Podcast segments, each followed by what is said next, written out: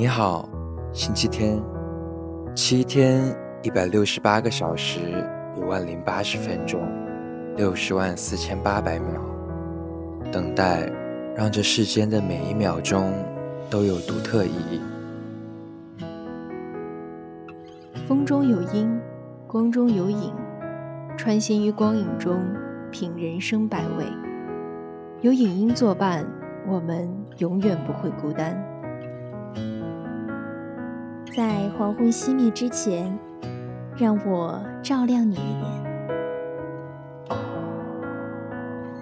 孤独的旅行家，一路风沙，终于找到他的花。生活哪里需要远方？只需要等下一个星期天。每一个与影音作伴的日子。都是好日子。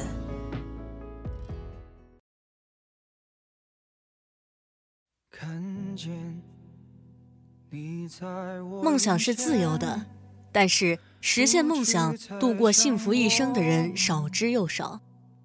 因此，绝大部分没那么幸运的人，要么伤心的长吁短叹，要么沉醉于悲伤中，要么草草的了结了一生。要么笑着搪塞过去，将错就错，走向犯罪，被追得走投无路。无论走哪条路，都是前途渺茫。这是被嫌弃的松子的一生开头的祝词。当屏幕的色彩开始从眼前晃动时，导演就已经告诉了我们这部电影的核心内容。被嫌弃的松子的一生是由日本东宝映画发行的剧情歌舞片，该片由中岛哲也执导。于二零零六年五月二十九号在日本上映，豆瓣评分达八点九分，一片片四五星的好评，一段段电影内容的解读布满了整个评论区。丰富的色彩设计，戏剧化的照明风格，跳跃灵动的搭配，整部影片充满了中岛哲也的风格，就是放在今天，也很少有哪部电影能与其相提并论。那么今天，就让我们一起走进松子这悲惨的一生吧。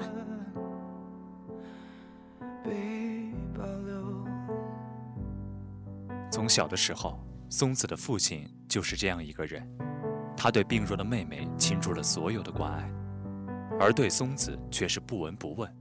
而人生中第一次吃上煎薄饼，也是蹭了妹妹的光。和父亲在一起是开心的，但松子拥有这样的机会却少之又少。久违看到父亲阴沉的脸舒展开来的一次，是在看到松子模仿马戏团人做鬼脸的时候。从那以后，松子就靠一次次卖丑，设法让父亲喜欢自己。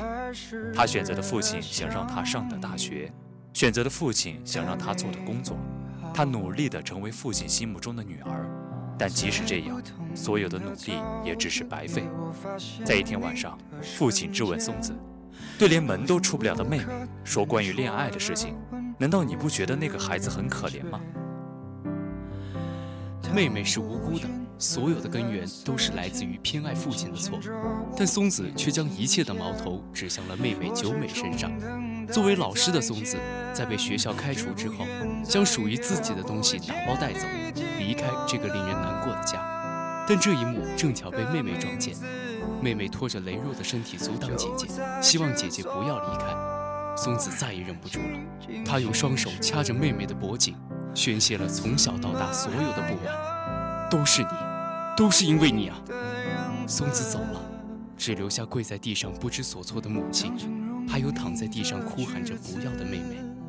没有了工作的松子，和一个口中刚出道的作家、才华横溢、很温柔的作家生活在了一起。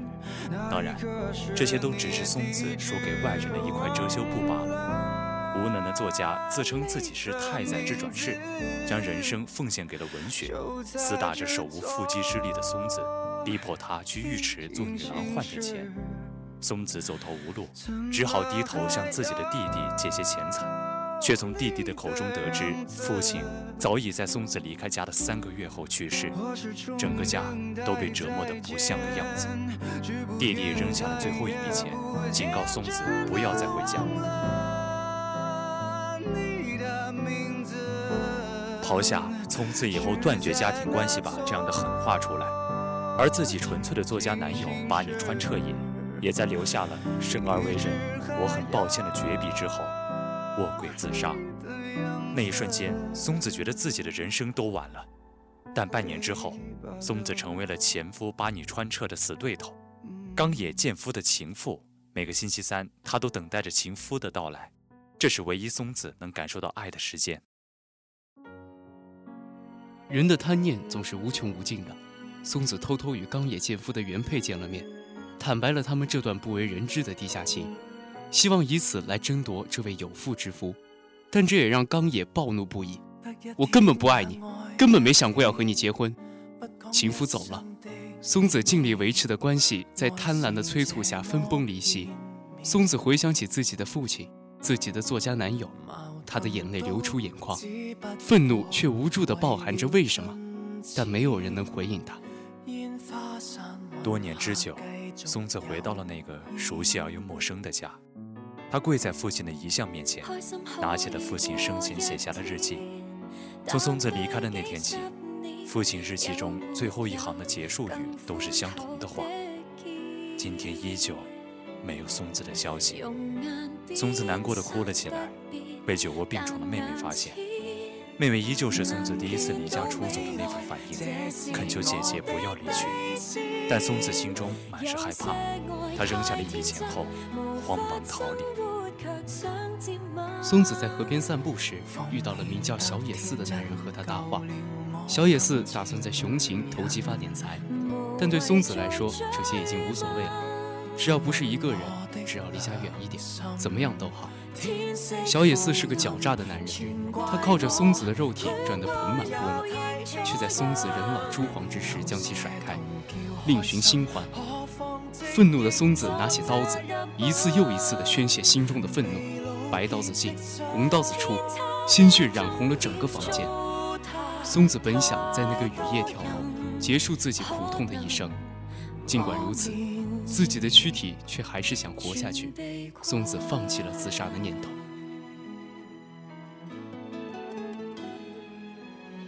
在杀了人之后，松子慌慌忙忙地跑到车站，却不知道从何而去，只是不由自主地从大京到京都，又从京都到东京。去东京的理由，也只是从来没有坐过新干线。最后，松子走到了玉川上水。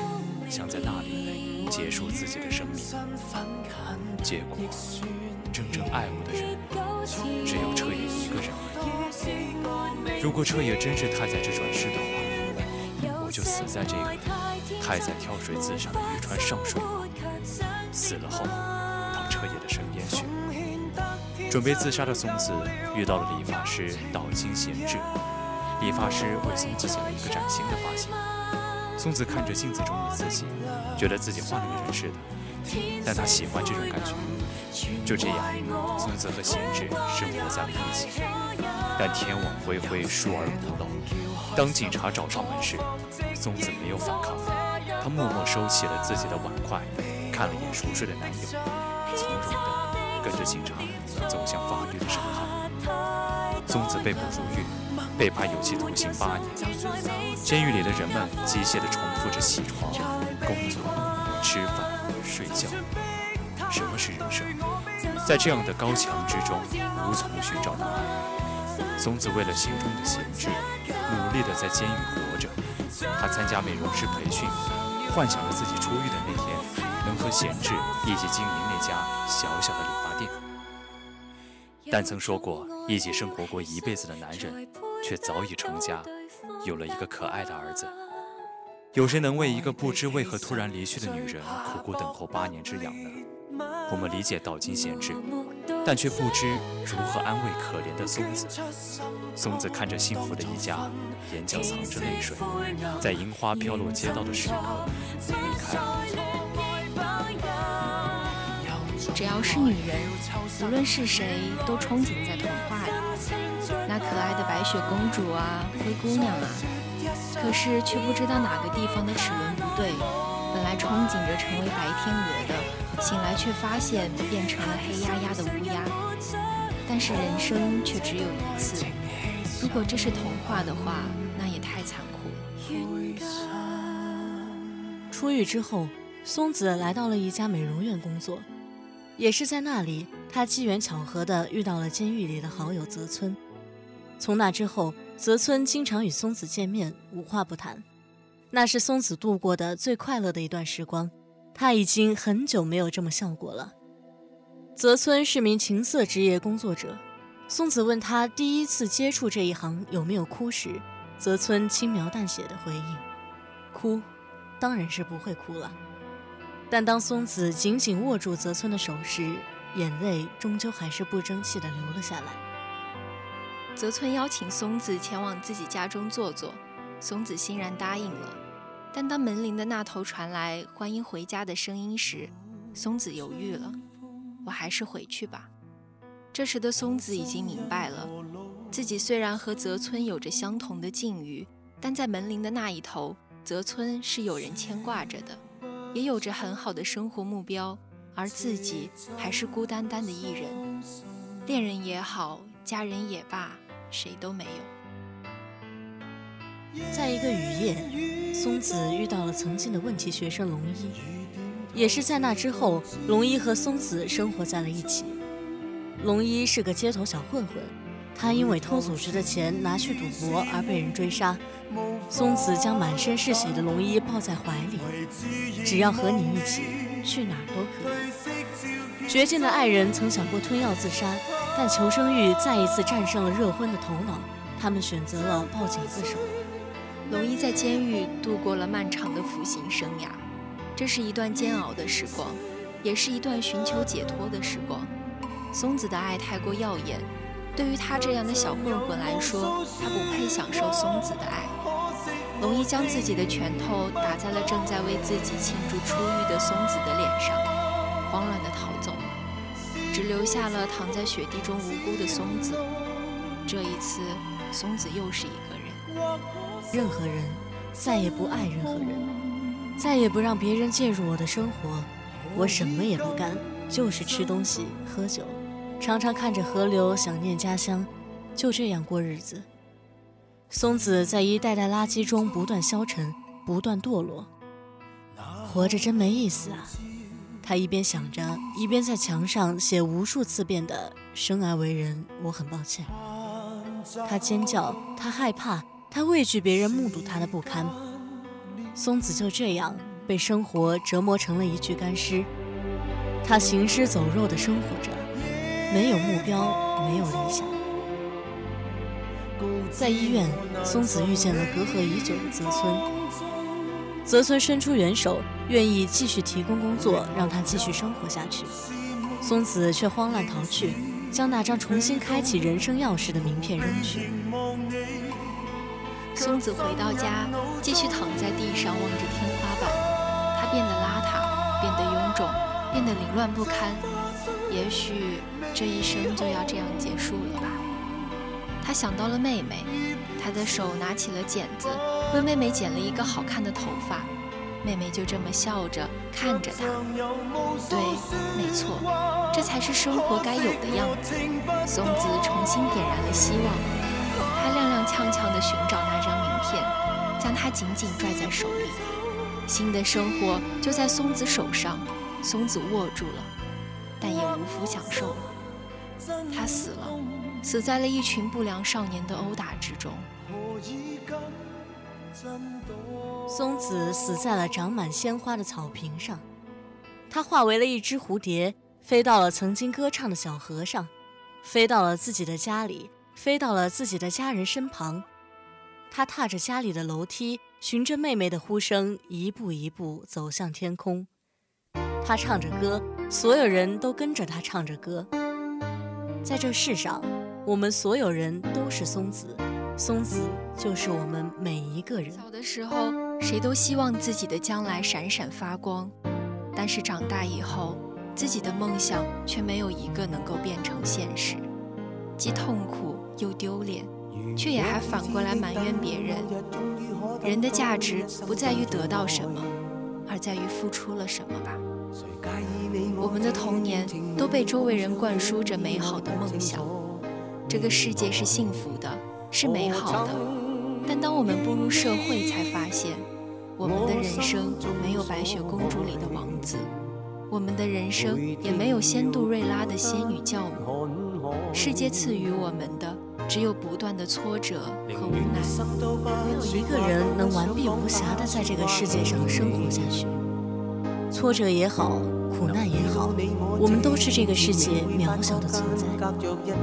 我们为了生活而努力，要么出人头地，成为别人眼中那个羡慕的对象；要么平平淡淡的过完一生，虽然过的不是什么大富大贵的生活，但也不用经历什么大风大浪。有的人出生便是一败涂地，过着悲惨的一生，以潦草的一笔添上死后的句号。松子的一生就是最后一个，无论他赋予这个世界多大的热情，世界终究以残酷的现实反馈给他。我们最不希望的就是看到这样的生命时，谁也都没有勇气去尝试松子的人生。但我们敬佩松子，歌颂他的精神。尽管一次又一次的苦难将他推向悬崖，但他在寻找爱的路上不曾退却，因为那是这个世界留给他最美好的理由了。其实我们的愿望很简单：一个能对自己微笑的爸爸，一个健康的家庭，一个爱自己的人，足矣。